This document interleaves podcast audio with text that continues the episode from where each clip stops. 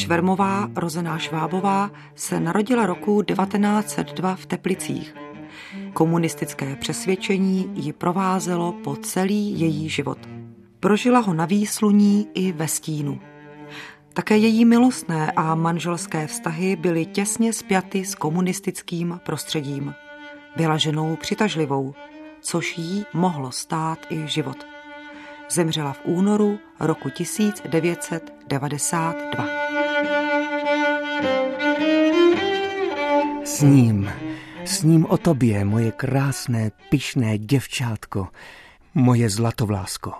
Slova z dopisu 21-letého Jana Švermy, který napsal 22. června roku 1922 o něco mladší Marii, tehdy ještě švábové, jsou příznačná pro jejich vztah i pro další život Marie? Otázka na historika docenta Michala Stehlíka. Dokonce bych řekl, že je v nich téměř vše z toho vztahu obdiv Jana vůči Marii, protože oba byli spjati s tím komunistickým prostředím, je tam jejich jakoby ohromná víra v ten budoucí lepší život, ale zdůraznil bych to adjektivu moje pyšné děvčátko. Ta Marie se snažila být stejně silná jako ti muži a Jan Ferma ji také tak vnímal. On tam byl možná spíš ten citlivější intelektuál a ona byla taková silnější žena, která se rozhodla být velmi aktivní v tom sociálním hnutí. Tatínek byl bez práce. Maminka prozahálela několik dní, než znovu usedla k šicímu stroji. Děti plakaly, měly hlad a byla jim zima. A tehdy se nad námi ustrnula uhlířka. Také Češka, která měla malý krámek s uhlím a dřívím naproti nám. Dávala nám na dluh a někdy dokonce přinesla něco k snědku. Byla velmi pobožná. Měli jsme v kuchyni obraz Karla Marxe a vypadal tak vznešeně se svým plnovousem, že se před ním uhlířka vždycky pokřižovala. Ptala se, co je to za svatého. A maminka jí odpověděla, že to je náš svatý, dobrý otec všech chudých a utlačovaných. Vzpomíná na své dětství Marie Švábová, z jakého prostředí pocházela. Ona měla pět sourozenců, musela se o ně starat, byla tam chudoba, byl tam hlad, ta rodina velmi strádala a zároveň na ní byla prostě velká práce o ty ostatní. Čili ona si nesla to starání se o ty ostatní vlastně už z té rodiny z velmi, velmi malého věku. Bylo pro ní také klíčové to, že žila část života v Německu díky zánění práce jejího otce? Bylo to zajímavé zejména pro ten život v první republice. Ona vlastně znala německé i české prostředí, znala jazyk, tím pádem pro ní Němčina byla vlastně druhým mateřským jazykem svým způsobem, takže i proto se třeba tou Němčinou v rámci překladu eh, mohla živit. Takže ona vlastně jistým způsobem přirozeně překračovala tu hranici Československé republiky i touto minulostí vlastně rodiny až do roku 1918. Navíc ona musela mít nebo vnímat tu zkušenost z Německa, kde právě rok 18 je velmi silný v těch sociálních bouřích, kde jsou osobnosti jako Lux Luxemburková, Liebknecht a podobně, kdy jsou tam prostě velké sociální zvraty. Ona se nejdříve dává vlastně k sociální demokracii, ale ve chvíli, kdy vznikne komunistická strana také v Československu, tak velmi rychle přestoupí do ní, protože to je pro ní to pravé, to radikálnější a mohli bychom trochu spekulovat, že měla v hlavě trošku i tu zkušenost toho radikálnějšího Německa. V roce 1921 v Pražském Karlíně byla schůze komunistické mládeže. Té se samozřejmě zúčastnila i tehdy 20-letá Marie Švábová. Soudruzi, základním úkolem naší organizace tedy bude získávat mládež pro revoluční myšlenku komunismu, protože právě my mladí bychom měli stát v předních řadách tohoto boje a usilovat o svržení buržoazie a nastolení diktatury proletariátu. Děkuji. Zahajuji diskuzi. Tady, já mám dotaz. Prosím. Jak vy osobně si tu diktaturu proletariátu představujete? V komunistickém manifestu se jasně říká, že proletariát může svrhnout buržoazii pouze násilím. Diktatura proletariátu je tedy vláda proletariátu nad ostatními třídami. Zruší soukromé vlastnictví a nastolí spravedlivý společenský řád komunismus. No to jistě, ale Marx říká, že cílem diktatury proletariátu je především odstranění třídních rozdílů a odstranění všech výrobních vztahů, na nichž tyto rozdíly spočívají. Je tedy přechodovým stupněm na cestě k bezstřídní společnosti. Měli bychom si uvědomit, že je to proces. Komunismus nenastolíme ze dne na den. Ano, děkuji, soudruhu. Někdo další?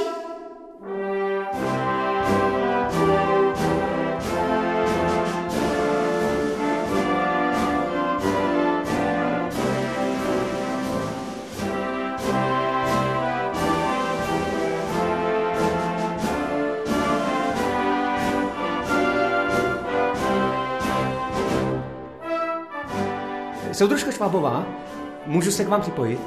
A proč mi vykáš? Tady si přece všichni tykáme. Eh, No jo, ano, zvykám si pomalu. Jmenuji se Jan Šverma. Já jsem Marie. Budu ti říkat Honzo, ano? Samozřejmě. Co spotřeboval? Eh, Chtěl jsem ještě k té diktatuře proletariátu. Jistě máš načteno víc než já. Trochu si mne v tom vykoupal. Mm, Jenom si myslím, že bychom myšlenky marxismu měli vykládat trochu hlouběji. Hesla nestačí. Byl jsi někdy ve fabrice? Udřeným dělníkům nemůžeš předkládat teoretické poučky. Potřebují hlavně zasvětit do praxe revoluce a tam se bez hesel neobejdeš. Chápu. Víš, mě tyhle problémy marxismu zajímají i z pohledu teorie státu a práva. Studuješ právo. Ano, ale tebe asi právní teorie nezajímá. Také studuju právo, ale externě. Takže vedle studia pracuješ. Živím se jako sekretářka a překládám do Němčiny. To umíš tak dobře německy. Je to moje druhá mateřská řeč. Tatínek odešel do Německa za prací, když mi bylo sedm. Do Prahy jsme se vrátili až v roce 1918, ještě za války. Napadlo tě někdy, že máš k takovému životopisu příhodné příjmení? Švábová? Náhodou. My jsme ale žili v Sasku a pak v Porůří. A Marie Švábová se setkala s Janem Švermou. Nejen milostné okouzlení této mladé dvojice, ale také společné nadšení pro myšlenku komunismu. Pro generaci poválečnou, která byla konfrontována jednak s hrůzami války a jednak vlastně s tou chudobou, která prostoupila po válce celou střední Evropu při nejmenším, to bylo příznačné. Tady se formuje komunistické hnutí a právě tito mladí, kteří hledají nějakou alternativu, jsou motorem pro budoucí revoluci takzvaně.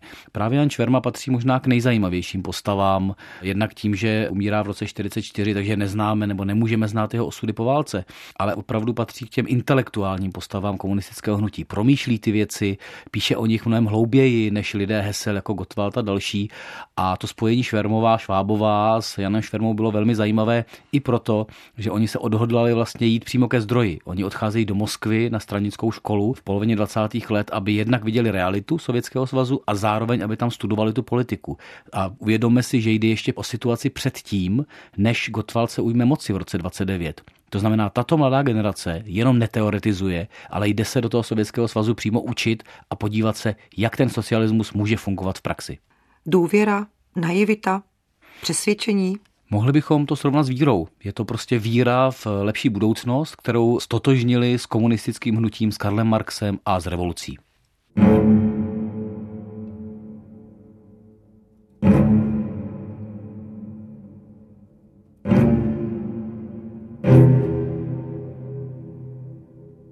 V mých vzpomínkách na tebe duje divoký, smělý vítr našich skal i našich dálek. Dýše v nich teplem našich večerů. Je v nich tolik nekonečné síly i radosti. Víš, je někdy tak těžko, olověně těžko člověku. Ta řeka života, jež bouří celou duší, žene tě dál a dál. Žádné pláně nejsou jí dost široké, aby je zalila. Žádná překážka není stojí zdržeti. Přeženeli se přes jednu, valí se její vlny dál a dál. Kdybys nyní byla blízko, blizoučko vedle mne, chtěl bych ti vyprávět pohádku krásnou, silnou pohádku, prostou, prostinkou, jako šumné vzdechy břízek nade mnou. Napsal v jednom ze svých milostných dopisů Jan Šverma Marii. Situace obou milenců se ale mění poté, co Marie zjistila, že čeká dítě. I když jsme se s Janem velmi zblížili, o svatbě jsme neuvažovali. Manželství se mi zdálo měšťácké. Romanticky jsem se domnívala, že opravdový revolucionář se nesmí ničím vázat, ani láskou a už vůbec ne rodinou. Chtěla jsem zůstat svobodná. Věřila jsem, že člověk se nesmí ničím nechat odpoutat od revoluční činnosti. Myslela jsem, že silný osobní vztah člověka odvádí od toho, v čem vidí své poslání. A já to viděla v revoluci. Opravdový revolucionář se nesmí ničím vázat. Pro některé to může připadat dnes jako úsměvná záležitost, jak někdo může vůbec takto přemýšlet, ale ti lidé tomu opravdu věřili. Oni žili revolucí, oni žili tou obrovskou změnou, kterou dělají pro ostatní. Nedávám tomu žádné znamenko. Teď v tento moment je to prostě opravdu žitá víra, která jakoby odhazuje dosavadní konvence, včetně manželství, včetně klasických vztahů, kdy nad tím vším je vlastně dobro té revoluce a oni jsou jenom služebníky té velké myšlenky. Jan Šverma se ale na dítě těšil. O tom svědčí další z jeho dopisů napsaný Marii v létě roku 1923. Nezapírej, že jsi necítila již ten milý závratný dotek dětského těla a zapomeneš na samostatný volný svůj let. tvá rozepjatá křídla klesnou, aby ochránila jen ten nový lidský květ. Na straně jedné přesvědčená revolucionářka Marie, čekající dítě na straně druhé Jan Šverma. Jak se podívat na tento jejich vztah ještě než se jim téhož roku narodila dcera Jiřina? Z těch dopisů docela hezky vyznívá, nebo z nich můžeme číst, jaký byl vlastně Šverma romantik. Eh, on nejenom žil revolucí, ale dokázal nahlížet i na budoucnost toho prostého lidského života. Možná to neznamená, že by přímo eh, nebyl stejně eh, zaníceným revolucionářem, ale dokázal žít i ten svůj obyčejný život. A v tom je trošku rozdílný od Marie, která všechno obětuje té politice nebo revoluci. Myslím, že Jan Šverma chtěl mít svůj šťastný život se svojí rodinou a vedle toho též revoluci. Jsou v tomto trošku rozdílní. Co se dělo s Janem a Marí Švermovými zhruba od té poloviny 20. let? To už byl za nimi pobyt v Moskvě, už měli dceru, už byli manželé. V 29. Klement Gottwald a takzvaní karlínští kluci přebírají moc komunistické straně a oba, Marie i Jan, se stávají členy nejužšího vedení komunistické strany. To už jsme na přelomu 20. a 30.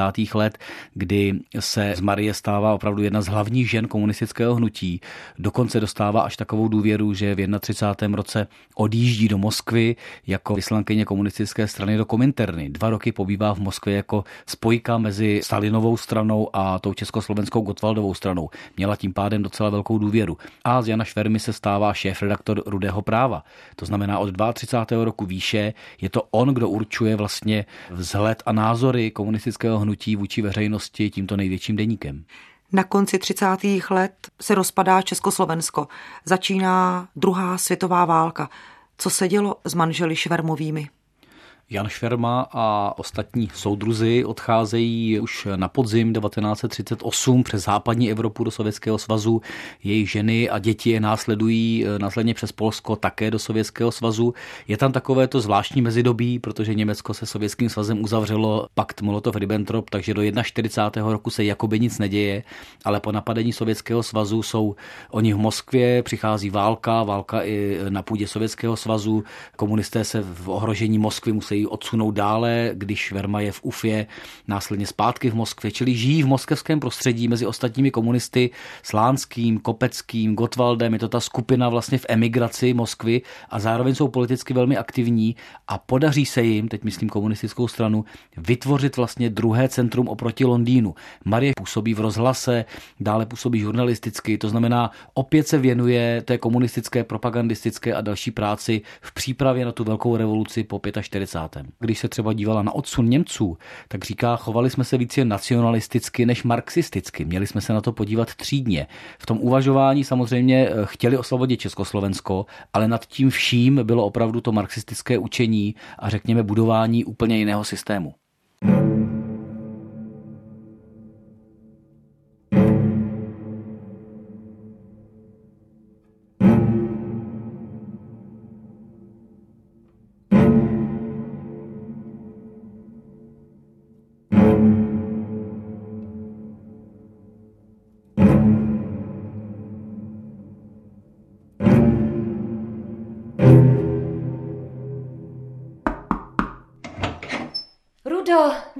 Zpátky. Kdy jste se vrátili? A kde je Honza? Marie, Honza... Zůstal ještě na Slovensku. Maruško, Honza už nepřijede. Nikdy. To ne. Neřekni, že to není pravda. Zemřel. Sněhová bouře, strašná zima. 15 hodin na pochodu. Proč jste mu nepomohli? Víš přece, že byl slabý na plíce. Zemřel vyčerpáním. A musel jít s partizány do hor. Vždyť jste byli vysláni hlavně na politickou práci. Krátce předtím mu nabídli, že může odletět letadlem zpátky sem do Moskvy. Tak proč? Honza to odmítl. Ale vždyť tady měl nás. Mě a Jurku. Rudolf Slánský přišel sdělit 42-leté Marii Švermové, že se stala vdovou. Jan Šverma umírá a dodejme, stále jsou okolo toho jisté spekulace, jak to všechno mohlo být. Spekulace byly vyvolány v 50. letech, kdy Slánskému bylo přičítáno, že vlastně může za smrt Jana Švermy. On eh, Šverma nebyl jediný, kdo při tom přechodu zahynul. Tam byly desítky dalších, kteří umírají, je to více než 80 lidí, ale zároveň to byl nejvrcholnější funkcionář. Byl to trošku šok, že lidé, kteří přicházejí opravdu reálně na tu politickou práci, organizovat, agitovat, najednou se dostanou do reálných bojů a přijdou o život. U Jana Švermy je to ještě citelné, protože on formuloval spoustu textů komunistických komunistické strany, takže to byla velká ztráta i pro samotné Gotwaldovo vedení a rozhodně nikdo nepočítal s tím, že by Šverma měl zemřít na to, aby to bylo přičítáno přímo Slánskému. Marie Švermová s dcerou se po skončení druhé světové války na jaře roku 1945 vrací zpět do Československa přes Košice. Zůstává ale na Moravě, samozřejmě stranicky pracovat v něčem jakoby se vrací k tomu, co dělala za první republiky. Je aktivní, organizuje nejen komunistické ženy, sama říkala, že v té práci osobně tak trochu si nahrazovala ten vztah, respektive vrhla se plně do té stranické práce, aby nemusela řešit osobní vztahy. Ale i tak ty osobní vztahy přece jenom dohnaly, kdy právě v Brně, neboť se velmi angažovala na té Moravě, potkává o to Šlinga, krajského tajemníka komunistické strany, velmi ambiciozního, mladšího a vlastně se nevyhne ani velmi silnému osobnímu vztahu po tom roce 1945. Marie Švermová se vrací do Prahy a navštívili v jejím bytě její dlouholetý známý Václav Kopecký. Ten ji už obdivoval od mladých let, kdy se spolu setkávali v marxistickém združení. To si hodný, že jsi přišel. Moc soukromí a času teď jistě nemáš. Jak tohle můžeš říct? Abych já si neudělal někdy čas na Mařenku Švábovou. Švermovou? No jo, já zapomněl. To je dobře. Takhle bude Honzova památka žít dál. Si teď národní vdovou. Jenom to ne. Ty jsi byla vždycky bojovnice. A nejsem na tom dobře ani zdravotně. Co pak? Ozvaly se žaludeční vředy a mám úporné bolesti páteře. Víš, co je pro mě nejlepší medicína? Práce. Maruško. Pomáhá mi psychicky a strana mě potřebuje. Teď se teprve rozhodne náš boj o charakter republiky. Maruško, tady nejsme na školení. Víš, jak ti taky říkají? Krásná vdova. Přece tak nádherná ženská nezůstane sama. Ty teď budeš ještě víc potřebovat někoho, kdo by za tebou stál a podporoval tě. Já... Marie, vezmi si mě. Vašku, to je zase nějaký tvůj vtip. Marie, už 25 let tě tajně miluju, ale když jsi byla s Honzou... A co tvoje Hermína? Řekni ano a s Hermínou to rozseknu, rozvedu se. Vem si mě. Ne. 25 let čekám na tuhle chvíli, řekni ano. Tak, když jsi byl tak trpělivý, Počkej ještě deset let. Potom se uvidí. Maria, ty mě zničíš. Jdi. Ty jeden vašku, šašku. Nabídku k sňatku sdělil Marie Švermové, jeden z nejmocnějších představitelů komunistické strany Československa, ministr informací a kultury a také vrchní ideolog Václav Kopecký kterého využíval Klement Gottwald jako takového štěkajícího psa, jak si říkali v samotné straně. A určitě tím přimknutím ke Gottwaldovi jeden z nejmocnějších mužů strany a v budoucnu také režimu. A to odmítnutí na té lidské rovině nebo vztahové rovině si rozhodně Václav Kopecký nesl v sobě. I následně za několik málo let se to stane poměrně fatální jak pro samotnou Marii Švermovou, tak právě pro to Šlinga, který byl jejím partnerem. V roce 1946, když byl pohřben Jan Šverma v rodném Mnichově hradišti, tak vedl na pohřbu dle dochovaných fotografií Marie Švermovou Rudolf Slánský. To bylo to její stranické prostředí, které ji obklopovalo a jak se její životní příběh dále rozvíjel. Rudolf Slánský byl tím, kdo vlastně byl v úzovkách jejím šéfem jako generální tajemník. Ona pracovala pro něj i následně jako zástupkyně, velmi aktivně v tom předsednictvu UVKSČ spolu spolupracovali a následně se dostávají také i do toho soukolí procesu, ale po 48. roce jsou to mocní muži země. Je to Rudolf Slánský, který vede stranu, je to Klement Gottwald, který vede republiku, je to Kopecký jako ministr informací a je to i Otto Schling, který se stává tím velmi aktivním krajským tajemníkem v Brně, takový vlád zástupce Moravy svým způsobem a mezi nimi se Marie Švermová pohybuje, napojená blíže právě na Slánského a osobním intimním vztahem spojená s Otou Šlingem. Ten byl zhruba o deset let mladší. Oba byli také poslanci, vysocí funkcionáři, přesto po několika letech se rozešli. Ostatně Otto Schling byl také ženatým otcem rodiny. Manželka Marien a jejich děti žili v Londýně. Marie Švermová se mimo jiné, nebo sama to takto zmiňovala, právě kvůli jeho rodině a dětem s ním rozchází. Píše mu to, že vlastně nesmí on způsobovat bolest svým dětem. Na jedné straně, jako kdyby to byla jiná Marie Švermová, ale ve skutečnosti je pořád stejná. Ona vlastně se nechce vázat v tom dalším vztahu, nechce rozbíjet to manželství, aby se musela v úvozovkách Šlinkovi věnovat v tom plnohodnotném partnerském vztahu. Můžeme si nějak vysvětlit tyto její duševní pochody? Museli bychom trošku jít do hypotézy, ale ten celý život vypadá, že vždycky na tom prvním místě je revoluce a víra v budoucnost, to starání se o ty chudé, kdybychom vzali její dětství, než jakýkoliv vztah. S tím švermou byli vedle sebe jako rozdílné postavy, ale vyhovovali si. Se Šlingem, který byl o deset let mladší, mohlo jít o nějaký intenzivní fyzický vztah, ale to spekulujeme. Ale pro ně na prvním místě nebyl ani jeden z těch jako zásadních vztahů. Na prvním místě je ta víra revoluce a pomoc té společnosti. Události ale nabrali jiný spát. Ocitáme se v 50. letech a 21. února v roce 1951 zasedal ústřední výbor komunistické strany Československa. První slovo měl Václav Kopecký. Soudruzi, vyšetřování zrádce Šlinga a jeho skupiny jasně odhalilo, že jejich činnost nabyla podoby organizovaného spiknutí. Vedle doktora Clementise který byl odhalen jako dlouholetý špion ve francouzských službách, vkládali největší naděje v osobu Marie Švermové. Jejich cílem bylo provést převrat ve straně, jenž by zároveň znamenal změnu vlády. A v temnu svých piklů mysleli i na to, aby byl za pomoci úkladné vraždy odstraněn soudruh Klement Gottwald. Jest všeobecně známo, že mezi Šlingem a Švermovou vznikl důvěrný poměr. Švermová brzy zapomněla na památku hrdiny Jana Švermy. Byla to Švermová, kdo tyto zrádce přivedl do strany a zajistil jim rozhodující místa v aparátu. Žádám, aby se Marie Švermová nyní ke všem obviněním vyjádřila.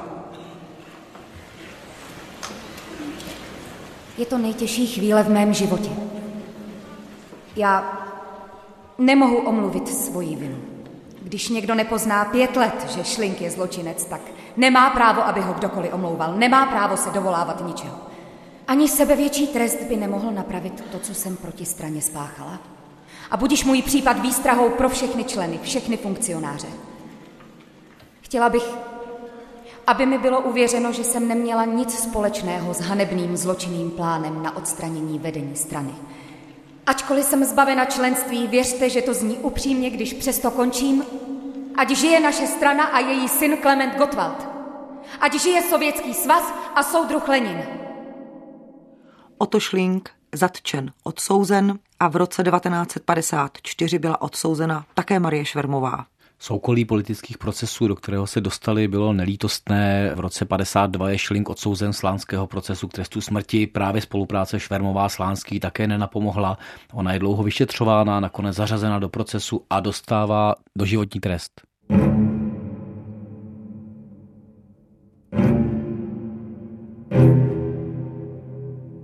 Moje zatčení a naštění bylo pro mého otce těžkou ranou. Byla jsem totiž jeho prvorozená a ze všech jeho dětí nejmilejší.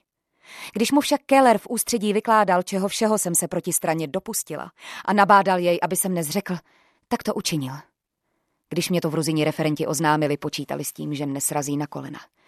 Já jsem však znala svého otce. Celý jeho těžký život i jeho vztah k hnutí, se kterým byl srostlý. Věděla jsem, že když se má rozhodnout mezi stranou a vlastním dítětem, tak se rozhodne pro stranu. A já jsem ho chápala a nezazlívala jsem mu to. Co dodat ke vzpomínce Marie Švermové?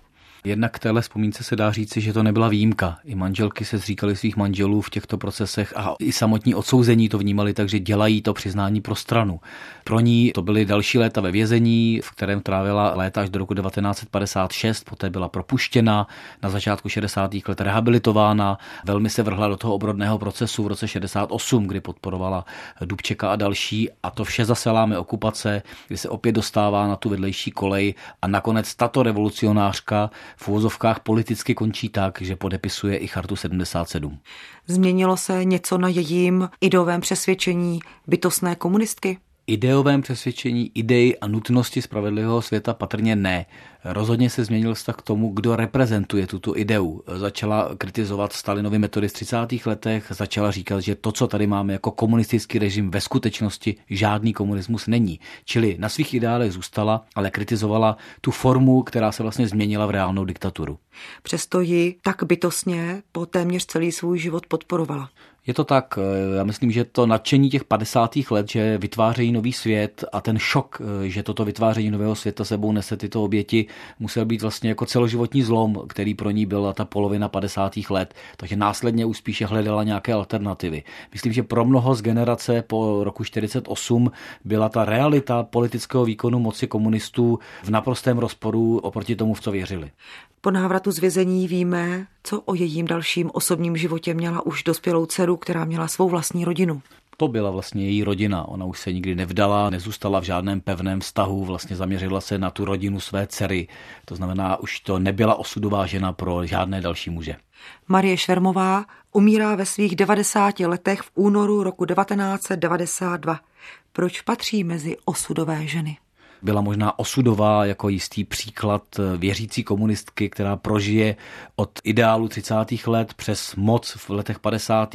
až po pád komunismu v roce 89. Ona prožije celé to století a je osudovou ženou mnoha klíčových mužů. Oty Šlinga, Václava Kopeckého a Jana Švermy. Mm.